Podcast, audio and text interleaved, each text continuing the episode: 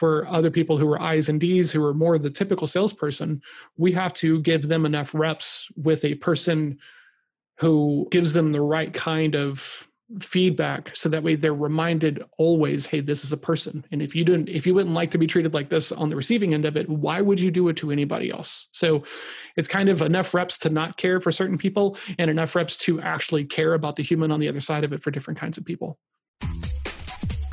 welcome to pipelineology the business to business podcast for agencies, consultants, coaches, and businesses looking to build a pipeline of hot prospects ready to buy their products and services. Never wonder where your next client is coming from.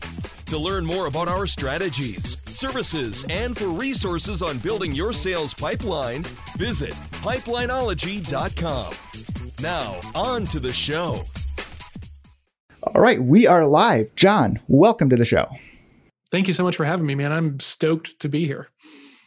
I I am I am excited as well. So I guess maybe we should start with who the heck is John Hill for from for our listeners who uh, are not uh, regulars on your Sales Throwdown podcast. Uh, can you give everybody a little bit of a background about yourself? Yeah. Um, so I am one of the hosts of Sales Throwdown, which is a weekly podcast talking about psychology and self awareness in sales. Um, we, me and my co hosts, had been on the sales coaching path as recipients for a while. And we kept having these conversations and we kept finding that the main differences were ourselves, right? How we viewed the situation, what we needed to feel comfortable, and things like this. And we'd spent a lot of time learning about ourselves. And then we kind of had this idea maybe other people would benefit from this. So about a year ago, we started that podcast. Um, and just each week we talk about disc which is a personality assessment that is really nice to use in sales conversations because it is a very blunt instrument there there are other assessments which i think do a phenomenal job in other ways but when it comes to figuring out what the other person in the conversation needs to have trust and to see value in the things that you're doing there's differences in how we operate and how we're wired just as a default. So um, the more you know about yourself the more you will then know about other people because you will see the differences and the better you can communicate to their needs and close more deals and have more trust and do all the things that we're all trying to do in business.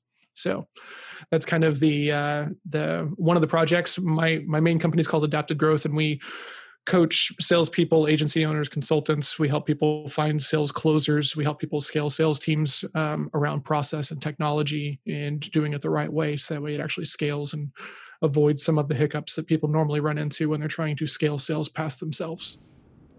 That's awesome. How'd you how'd you kind of get into the sales sales side of things, especially kind of on the the training?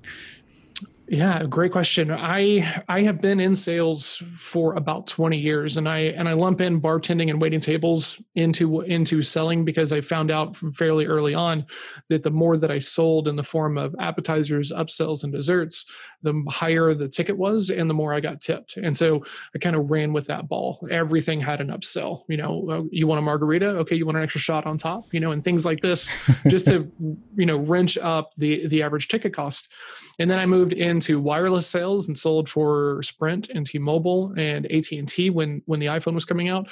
And then moved into banking because I was kind of tired of retail and was a financial advisor, had my Series 7 and 66 and sold and wrote business there. And then um, I got an opportunity from a friend at my martial arts school that I was training at to come sell medical devices, which is the brass ring, right? Like this is where the killers hang out. And I was so excited. And I had a lot of ego around my ability to sell and learned really quickly that a lot of that ego was unfounded, right? I struggled. I had I had a very hard time getting acclimated to the B2B structure being way outside um, in these things. And so first job I I ever had where I was not like immediately successful, which was a huge huge blow to my ego and was i was waiting tables at night to kind of supplement because i took a pay cut to go do this thing. And uh, it was kind of a nightmare. And then another friend of mine uh, from the same martial arts school said you should come meet my coach. And what's really weird about the situation is i had been learning martial arts from my coach right my teacher and i was now coaching him. But he goes you should come meet my sales coach. And i said i don't need a coach right it, it, it's so crazy i'm coaching him because i put in enough time that i that my coach allowed me to coach other people and here i am seeing no no value in a coach to help me out in the thing that generates all my revenue and my livelihood. And um, he goes, okay. I was like, that's it. You're not gonna you're not gonna try harder. And he goes, no. If you're not ready, you're not ready. And I was like, wait a minute, I didn't say I'm not ready. And he goes, well, here, here are some tapes. And uh, I listened to these tapes, and it was my whole head exploded. There was a whole other world around like sales and selling that I just did not have any exposure or or access to. And then after that, it's like, cool, somebody else has done this. I want this, right? I'm a technique and process driven guy anyway. So once I realized that there's other ways of doing it, I just want it. I, I, don't have any ego once I see that there's a different, better way. I just want as much of that information as I can get. So about that time, I was becoming a little disillusioned with the medical devices. I mean, it's it's kind of crazy some of the deals that go on there and i didn't really think i wanted to do it for forever and so the the other guy was like finally come talk to me and i went and talked to him and he was like i'd like you to be a partner in the website company that i'm building and i was i'm i said i'm totally down to do this but i want all the sales training. And he's like that's the only reason we're talking about it. And that's where it started. That is awesome. Yeah. I think when you mentioned the uh the uh sales and or the process driven guy i think that kind of kind of leads into our conversation before we kind of got on the air here was sales is a, a voluminous topic, right? You have a, mm-hmm. a, podcast that just talks about that every week. And when I asked you to come on, I said, John, if we had 30 minutes, what is going to be the most impactful thing we can talk about for 30 minutes that's going to really help somebody get close more sales, get more people sold and, and in their in their world? And uh, what what did we come up with? So a lot of how I think about sales and selling comes from two main areas, right? One of them I talked about a moment ago, which is like martial arts, right? The big thing in martial arts is that if you're not training regularly, like multiple times per week, you're not really progressing, and then rust starts to develop on your techniques. Same thing happens in sales, right?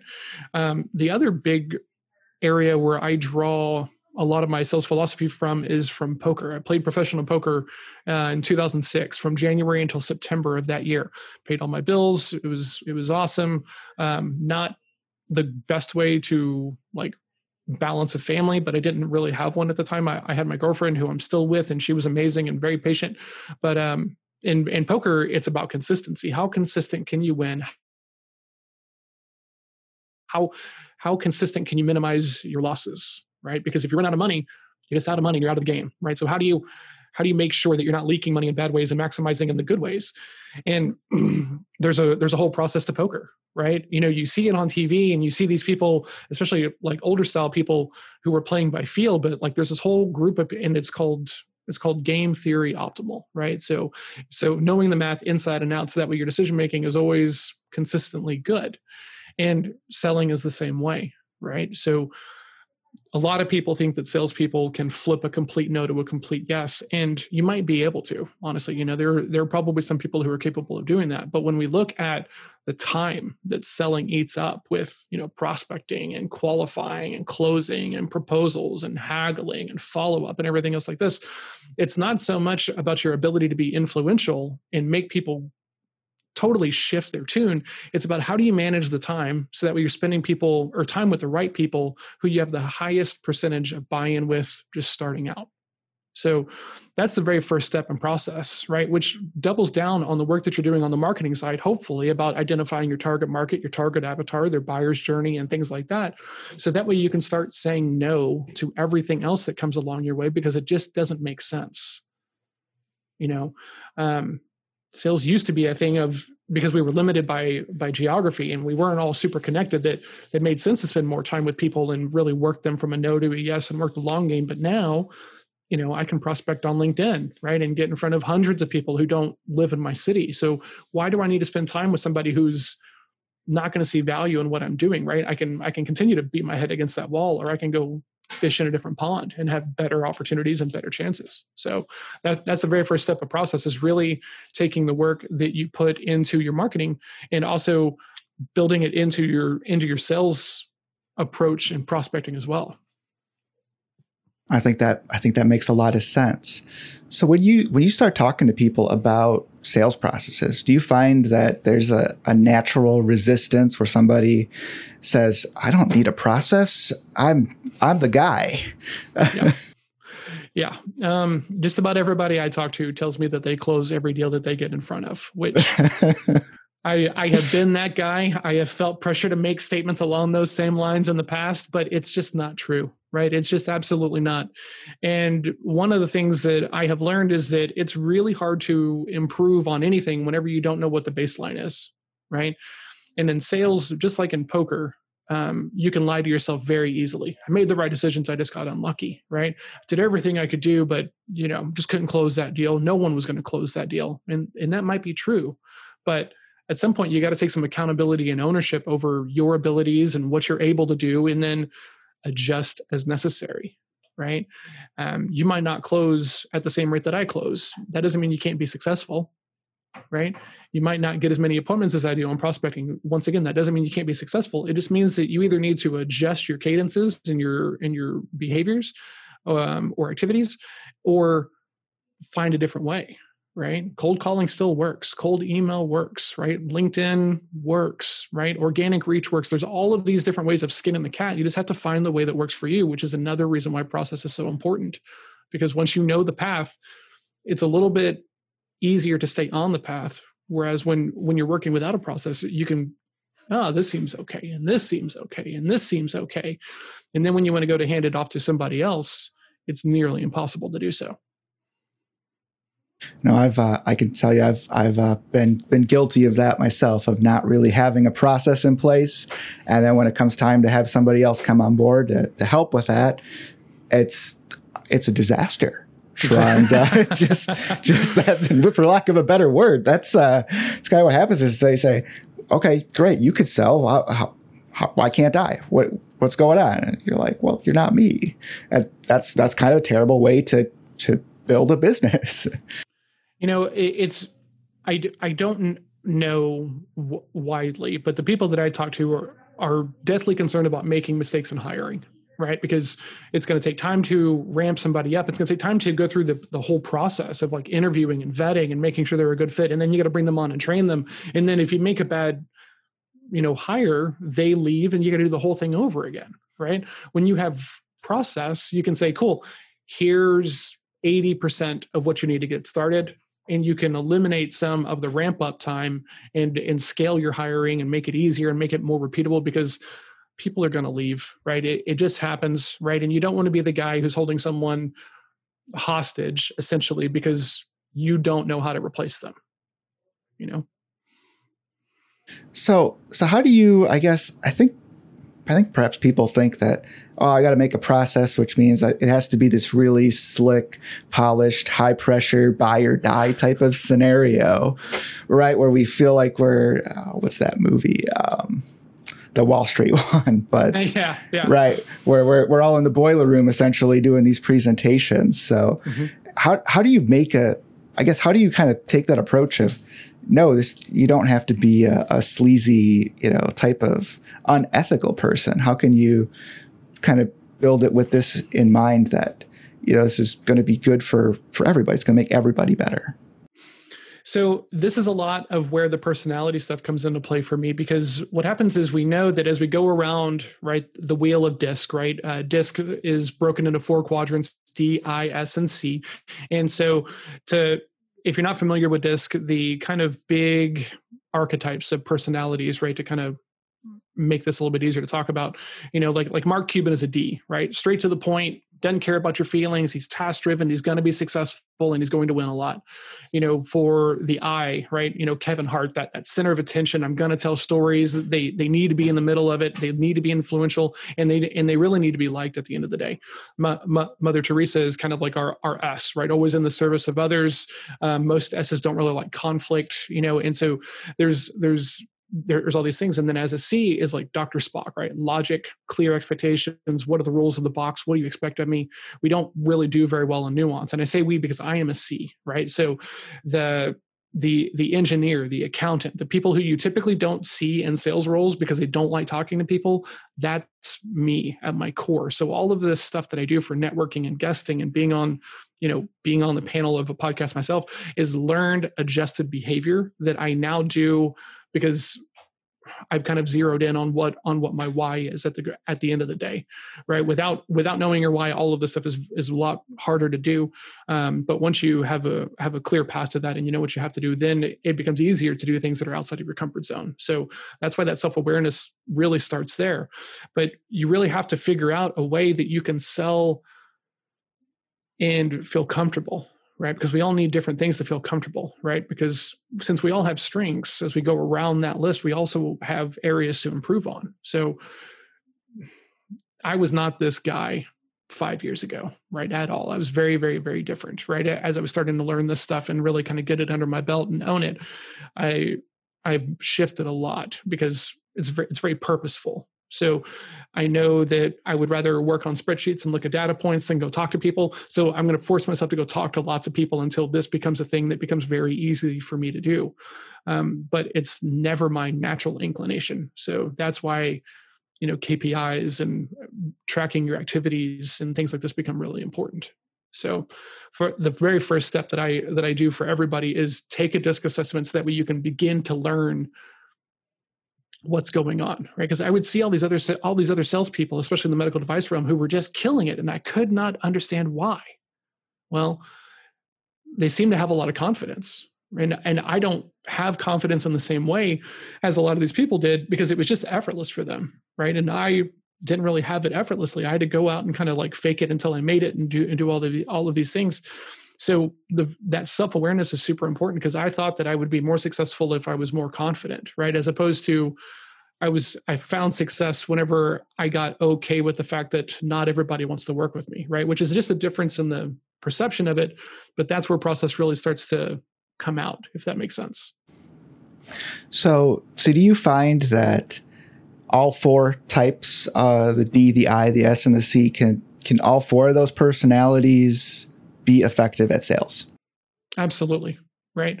Um, the thing about it is, is you have to be working with the right intention, right? The, um, coming from a kung fu background and a martial arts background, the answer is always more reps. You probably don't need to talk more about it. You probably don't need more theory. You probably just, just need to go do it 50 more times, right?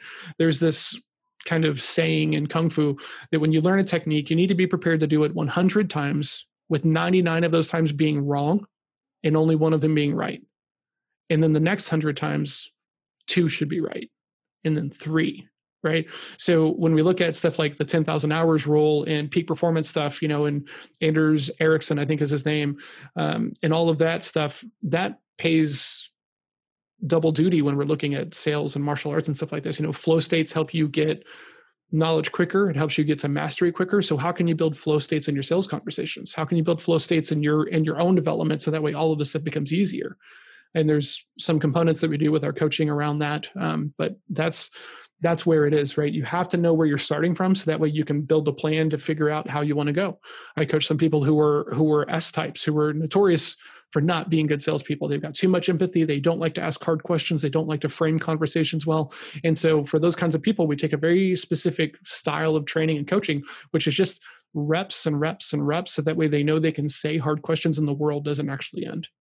You know, for other people who are I's and D's, who are more the typical salesperson, we have to give them enough reps with a person who gives them the right kind of feedback so that way they're reminded always hey this is a person. And if you didn't if you wouldn't like to be treated like this on the receiving end of it why would you do it to anybody else? So it's kind of enough reps to not care for certain people and enough reps to actually care about the human on the other side of it for different kinds of people. Oh that's very interesting. I guess i've i have i've never really considered it that way that the you've got to you've got to get to the right you know the, the right training for the based on them one of the things that my that my kung fu teacher really emphasized was that the minute you had a little bit of ownership over a technique, you then had to teach it to somebody else, right? Because when you have to explain something to um, anybody else, you have to know it on a level completely higher than than what you were learning it as when you were just trying to do it yourself. And if you have kids, right? I mean, anybody who's listening to this who has kids understands this exactly because I can't tell you how many times my daughter has come and asked me, "What does this word mean?" And the only way that I know to define that word is with the word, right? So we then have to go and look up the word and figure out what it means and in a way that I can explain it to her right? So that way it makes sense because she's nine. And coming from that martial arts uh, school, I I would always lead with how I learned it. And then some people were like, that doesn't make any sense to me. Okay, cool. And then I would call over one of my, oh, you know, we call them older brothers and sisters, right? One of my older Kung Fu brothers or Kung Fu sisters or my teacher and be like, hey, my way isn't really working. Could you help out? And then I would hear them explain it a little bit different. And then I would see the click. And then I would, I'd file that away for the next time. So then the next time, if my way didn't work, I would try it their way. And then if it still didn't work, I'd call somebody else over. And so then I, I became really good at trying to figure out different people need to be taught the same technique, the same ideas much, much differently so that way they actually can wrap their heads around it. And then when I started to learn about DISC and I really started to work with people all over the map, personality wise, um, I couldn't teach them the same way that I could have just, you know, do the behaviors and don't care about the outcome, focus on the process. Because for some people, that is so far outside of their comfort zone that they can't even start, which makes sense. So, do you find that the way you have to sell changes based on your prospect's personality then as well? Or Absolutely. can okay. Yeah. You know, um, and and not to cut you off, but like like that's that's the majority of it, right? So as a C type, I like a lot of data. I like a lot of information. I want very clear expectations, right, on both the on both the buyer side and the seller side. And so by default, we tend to sell to others the same way that we want to buy. So if I'm talking to someone, you know, call them an I because they're the polar polar inverse of my, of me as a C. They just want to know: Do I trust you? Do I think like you like me? Do we are we going to be able to get along? So they don't need all the details that I want to share with them. Right? Here's the process. Here's what I'm. Here's what I'm accountable for. Here are our milestones, and here's our delivery things, and everything else like this to make sure that we're covered. They just want to know: Can I pay for this? Are you going to fix my problem? Do I trust you to do it? Okay, yeah, let's go. Right, and that's crazy when you start to think about it because now that I know all this, I think about those about the deals I lost whenever we were launching the website business because I was too detail oriented for people who don't care about details. Right. So we've got to be able to shift towards the other people. And depending upon the sell, depending upon how your lead generation strategies are in place, you can really kind of build it out in a way that makes a ton of sense for you. I love to network and I can get into good qualifying sales conversations from networking, but I know a ton of people who can't right? They feel like well this was a networking conversation so i need to probably network with them four or five more times before i talk about the business and stuff like this and it's like no that's not true right? Some of this we do just by default because of our perception and our worldview and our and our past experiences but that doesn't mean you're doing it the right way you know no i, I think i'm one of those people who says you know I, I, I a networking call i'm i'm terrible at turning those but if you give me a call where the expectation is set, we're going to have a really powerful, you know, good good conversation at the end of it. But I, I struggle I struggle to turn them. Well, you know the the thing is is you you hit on a key point. Everybody wants to know the expectations. Nobody wants to hop on a networking call and then it's a pamphlet push, you know, or let me show you like what what we're doing over here. Oh, you see value in this? I had no idea. And like trying so hard to play like you're like like there's not any interface with sales, right? Um you know some of the groups that we're both in will we will see people and like cool i'm going to hire a salesperson what do i call them it's like just call them a salesperson. Just treat them to treat people like humans and not just like tasks that they have to win at, right? Um, and then there's a whole big aspect of like sales culture that goes into this as well. If you're one of these people who thinks that everybody needs you and that every every sale is a knockdown, and why aren't you closing these deals? You're going to build a culture that is going to be incentivized around shoving bad fits uh, being high pressure when you don't really need to be and things like this. Whereas if you can have a process oriented culture and one that's focused on self coaching um, then what happens is you're going to get a whole different kind of salesperson which is totally fine but these people will stay around longer than some of the other people will and you'll have more scale you'll have more forecastability you'll have more bankability in your pipeline. One of the big things that i talk about with people is if you're if you're mentally holding any any opportunity is kind of precious. Like, like, man, I really need this one. I really need this one. You don't have enough stuff in your pipeline, right? Because you should have enough deals in your pipeline, A, that you can't even hold it all in your head. So that way you're forced to use a CRM. Everybody should be using a CRM. I don't know why people don't. And then there's a big difference between you get one opportunity to sink the, to sink the three point shot and you get to eat tonight and you get 10 shots to hit the three pointer and you get to eat tonight. The the difference in those two situations is so significant and it doesn't matter whether that's sales or poker or martial arts or business or anything else. The more opportunity you have, the less attached you are to any of it and the better decisions you're going to make in the long run. And once again, that comes back to process and being consistent. So if I say, okay, I, I think this process thing is a good idea, what what should I be measuring? How how do I keep scored? How do I know that we're moving in the right direction? Man, okay, so this is my favorite favorite topic about the whole thing, right? Because KPIs are my bread and butter. Like I live by them, you know. And for those who don't know, KPI uh, stands for Key Performance Indicator. Um, when I first learned about them, they were uh, I heard someone call them Key Predictive Indicators, and I prefer to look at them as predictive indicators as opposed to performance indicators because I feel like it changes the tone of the conversation when you're when you're talking with you know a salesperson and you want to talk about their KPIs, right? When they're predictive indicators meaning that these are activities that if we do them consistently they lead to the to the right outcome then you know it, it's really easy to kind of hold people accountable set out structures and process and everything else. When you're living in a results only environment it becomes don't worry about it boss. I'm going to hit my numbers. I've got a big one on the line. You know and these things that sometimes salespeople do because they're trying to thrive in a what have you done for me lately? kind of like situation um, so the the very first thing of process, honestly, I start with what do you say no to? Right? Because if you can learn to say no very, very quickly, right, and and that becomes easier, you stop spending time with people who don't make sense, right? So Gary, I, know your business pretty well because you and I work together. If somebody came to you who was like your cousin who you didn't even know had a business or was or was into any of the things that you deal with and they came to you and they're like gary i need your help you wouldn't go to them and be like, okay, cool. When do you want to start? You would have concern, right? Because they don't fit anything that you know to be true about the people who you normally kill it with. So when we're trying to manage our time, this kind of doesn't make sense to go have a call, put together a proposal, do my eight stages of follow up and all these things that like we, we know we're supposed to do because it just doesn't make sense. And then what happens is we get to have some nice skepticism, right? We, we ask more questions. We don't make as many assumptions. And that is a huge part of just selling well in general. Don't make assumptions about other people's businesses because nobody wants to admit that, that their business is exactly like somebody else's because it's probably not. So when you show up and you make a bunch of assumptions, you're you're not giving them the room to talk. So they're all, they're going to feel like you just want to make a sale so there's, you know, some some nice little things to that. Most people think most people get into sales because someone is like, "Man, you like to talk. You should be in sales." It's one of the one of the worst one of the worst th- traits of, of of like salespeople are people who just can't shut up and just talk endlessly. So, got to be able to let them talk.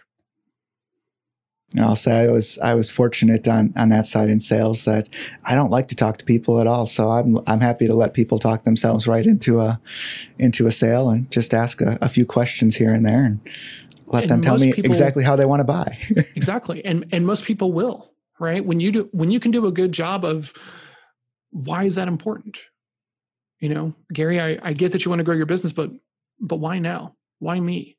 Right? And you start to ask those questions, they will tell you exactly what they're thinking, where their thoughts are, what they see value in, what they need to see to feel comfortable to moving forward. And then you don't have to make any assumptions. You don't have to go do the thing where you're going to go create three different proposals just to make sure you've got all the different budget levels all figured out and everything else. And then you you don't overload them with choice, right? One of the things that's really interesting to me is that marketing often talks about limiting the amount of calls to action because if you put too many in them in in anything you're working on, then people don't take action. Same thing happens in sales conversations. If I show up and I give you a, a $5,000 option, a $3,000 option, and a $1,500 option, does it really look like I am looking out for what's best for you? Or does it look like I'm just trying to get you to buy no matter what? Please pay me. I hope you've got some money in that wallet, you know?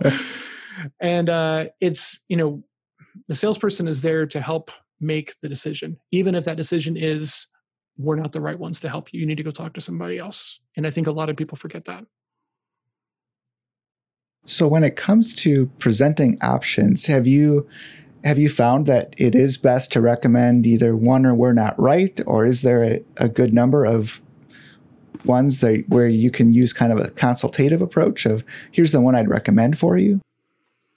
I think it there's going to be a sweet spot. Part of this is going to be personality driven, right? Um, some people really want to show some options because they're like, hey, look, I want you to make the right decision for you. The way that I sell, um, I try to position myself as let's go really deep. Like, I'm going to ask you a ton of questions because I want to make sure that A, I can help you, B, you're in the right spot for us to have the right kind of impact with um, and C, so that I can go back to my team to make sure that I'm not overcommitting us to to anything, right? Um, is that going to be okay? Right? I make them an active an active participant by turning things into questions as opposed to doing what a lot of people talk about of, of assuming the sale right when you take the power away from an adult to make their own decisions they don't like it they don't like it in like like in any situation at all unless they've already bought into the situation in in some other way right? I don't care if it's your team i don't care if it's your if it's your wife or you know partner whatever. When you take their ability to make their own decisions out of the picture people start to flail against that. They don't really like it which makes sense. So as opposed to doing all these terrible techniques that have been around for forever go the other way right? You can stand out and be a part of the crowd when you treat them differently than other people do. So when you can show up as that trusted consultant of asking more questions than the than the than the other person does, not not framing your questions so that way they're bear traps. And the minute they say yes to the question, you're mentally fist pumping and stuff. You should go in there with kind of a, kind of an empty cup. Like, what were you hoping to do? It doesn't matter if there if this company looks like the last 50 that you killed it for Go in there with the same beginner's mind, empty cup. What were you hoping to accomplish? I'd like to grow my business. Okay. What do you mean by grow? You know um, when i when i was waiting tables i waited tables and uh, i live in texas. And so uh, i waited tables in lots of different mexican food restaurants. And people would always ask me like hey is that sauce hot? You know is the salsa spicy? Well not for me but it could be different for you. And sales is the same way. We get super excited about more leads faster growth better results you know clearer communication. And we're just like yeah we can do all these things but let's figure out where they're at before we start making promises that we then have to deliver on and maybe put our team at jeopardy or put our monthly recurring revenue or our churn rates in jeopardy and things like that man i went I get really ramped up about this, so I apologize if I'm going off on too many tangents. But you know, there's when you can not make assumptions and you can go into there not making the the standard fault of you need me a lot and of course you need me right now because we're having a conversation. You can then really dive deep understand which builds trust which makes the conversation easier and leads to more deals. So it's really really interesting to hear you say that because i think a lot of people when they think of process they want to think of okay, so basically this is a, a presentation. Let me get my PowerPoint. we've all seen a webinar where they're like, oh, I'll, I'll basically just walk them through my webinar. And when um, essentially you're almost saying the opposite thing is this is just going to be, you know, a conversation. I'm going to ask questions. It's very uh, you know, interactive mm-hmm. versus I just want you to watch my screen. I'm going to click and, and do a bunch of things. And at the end, uh, you know, I'll, I'll, I might take a question or two. Yeah. I mean, I think there's a time and a place for for the webinar funnel, you know, and, and the and the VSL funnel and all of, and all of that stuff. But like to me, that's marketing, right? The conversation, because the the ticket is high enough that it that people are right to have some concerns then when you put a salesperson on that phone especially if, it, if it's coming from some from some, some sort of funnel that salesperson is there to help them make the decision if this is the right thing for them right? When you put a salesperson on there who's like oh i need you to buy this thing from me the intentionality in the conversation is going to shift very significantly and that's where like your sales culture uh, really starts to show up right? At, nobody nobody wants the label of a salesperson and no salesperson I know thinks they're like actively pushy. But sometimes we get ramped up. Sometimes, you know, it's a personality thing. And sometimes we're just trying too hard because we're assuming that they have to have us, right? Or they have to have exposure to the problems that we help with. And sometimes it's not true, right? So not not everybody needs every solution on the planet. No solution is great for people 100% across the board. So really digging into who do you kill it for? And, and who do you not? Because if you're not killing it for a, for a segment of people, stop saying yes to those people. Stop spending time with those people. Why would you Why would you put together a proposal for somebody who's in a market that you've never been able to deliver on? It doesn't make any sense, but we see salespeople do it all the time. So how do you how do you balance that between the you know making sure we're we're doing bringing the right people in versus you know the I guess for lack of a better term the I, the I gotta eat syndrome of well uh, yeah maybe not a great fit today but uh, I I need the money. Yeah, that's that's the question, right? Um, so I am not one of these guys who thinks that everybody should burn their boats and go start their own thing. I'm a I'm a big believer of like having a side hustle, you know, and gradually maybe moving over. But uh some of these people who are out there like quit your job right now. I'm like, what are you doing? Like, holy crap, you're putting people in some bad spots. Um, you know, that that's very much a thing, right? There's most of selling is mindset driven right? So if you need that deal so bad, you're going to chase and you're going to chase and you're going to chase and you're going to compromise. You're going to you're going to make some bad decisions because you're too attached to it which is why you really have to double down on your prospecting right? Making sure that the pipeline is nice and full that you've got enough meetings on the calendar that you're not sweating anyone indiv- individually. Um, you know I lost a big deal this week, right? Um, working with a company to build out their sales team, and the revenue looked fantastic, and we were going to get some some equity and some percentages and everything else, and it looked really good. And then it all fell apart, right? Which sometimes happens, right? Not not a huge deal at the end of the day, as long as your mindset is, you know what, there's another one. I didn't really need this one, but the minute that that is, I got to have this one because it looks too good, or you don't know how long it's going to be before you get in front of another one you're going to be the one who makes all the compromises and not them right? Business to business decisions are are made because, because they should be benefiting both sides right? We often put ourselves in bad spots because our mindset is is trash right? And that's where stuff like journaling and meditation and working with a coach and accountability really come into play because you know it's hard to get a lot of no's in one day and then not be mentally expecting another no on the next call no, it's it's really interesting to hear your philosophy on that because uh, I think, as you know, I, I, used to work in the automotive world. I sold mm-hmm. cars for a, for a while, and in that world, it is really common for a dealership to essentially do what they call flood the floor, which is, oh, you know, we've got this many leads coming in, but I'm just going to get as many salespeople as I possibly can, so that essentially they'll they'll just kind of like you know survival of the fittest they'll all fight each other and we'll get a few good ones out of it uh, but yeah that you know half of them starve essentially and they're and they're gone but I think you you see that that's why people are afraid to go to car dealerships because they're going to get pounced on by by one of those people who is desperate. Mm-hmm. They don't have a next. You're you're their you're their only opportunity today. yeah, you know, and um, I can remember very clearly. I was going to go look at a car. This was a handful of, handful of years ago, and I and I had an Infiniti G35, and I w- and I was looking to get a slightly newer one. And so I pulled into the parking lot because I was driving an Infiniti, and I was at an Infiniti lot, and I wasn't pulling over to service. The minute I pulled into the spot and put it in park, three guys go booking out of the sides of this building to be the first person to greet me, and uh, I was like, this is this is not a good look you know?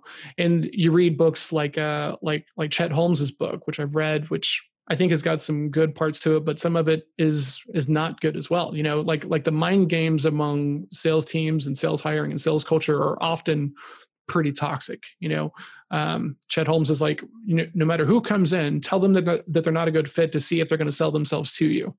Like why would you start off a relationship with someone who's going to be probably bringing you business, right? If you do it the right way with beating them down. Like, why would you do that? Because you know what? I'm a pretty obvious, I mean, successful salesperson. But if I'm talking to someone and they're like, hey, I don't really think that you're the right fit for this. Okay. How'd you make that decision? Right. And if they say something that makes sense, hey, you know what? You're probably right. Right. If it makes sense to you and it makes sense to me, let there, there's somebody else right? I can go find somebody else to talk to. I can go find hundreds of thousands of other people to go talk to right? And now with ads and all these different avenues it's it's the the the numbers game has shifted right? It's not about how many like how many people can you talk to? It's how many of the right people can you talk to? So taking that that surgeon's approach to your prospecting and your lead gen is one of the things that most people don't don't very don't do very well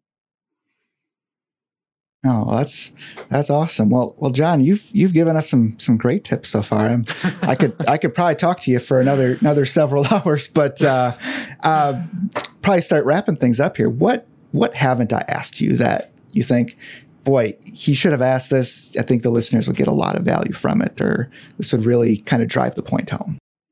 You know, I th- this is kind of my soapbox, but a lot of people lie to themselves about what they're good at and what they're not good at. What do they avoid? What do they run towards? And so starting with that level of self-awareness right? I am never going to be as hungry to get in front of people as someone who's who's an i personality type. I'm just not. So on paper i don't look like someone who's going to be successful in sales.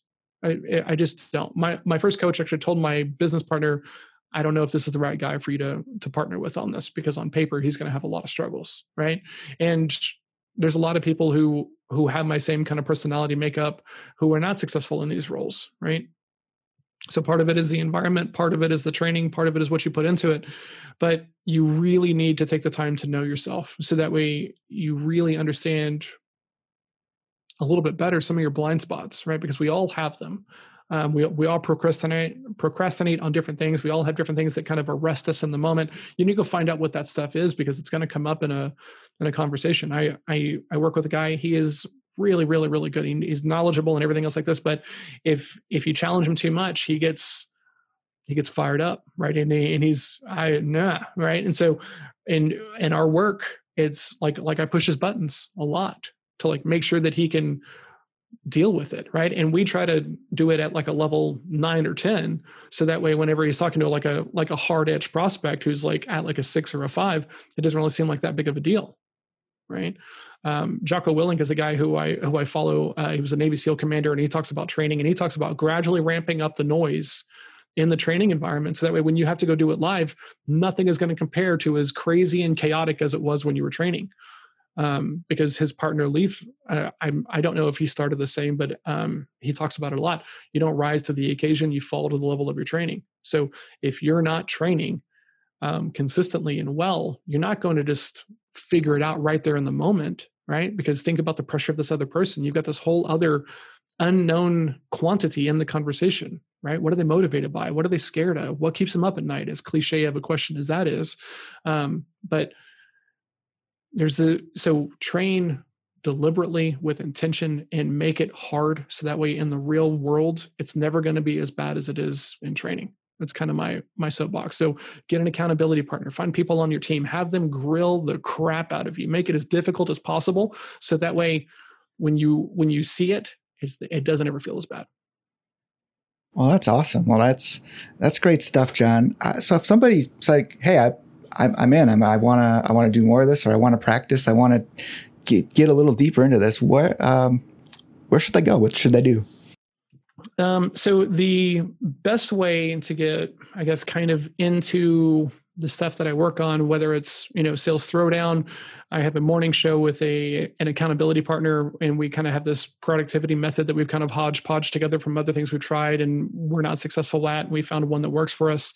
Um, the best way to get into all of my stuff is just to send me a text. My cell phone number is 817 345 7449.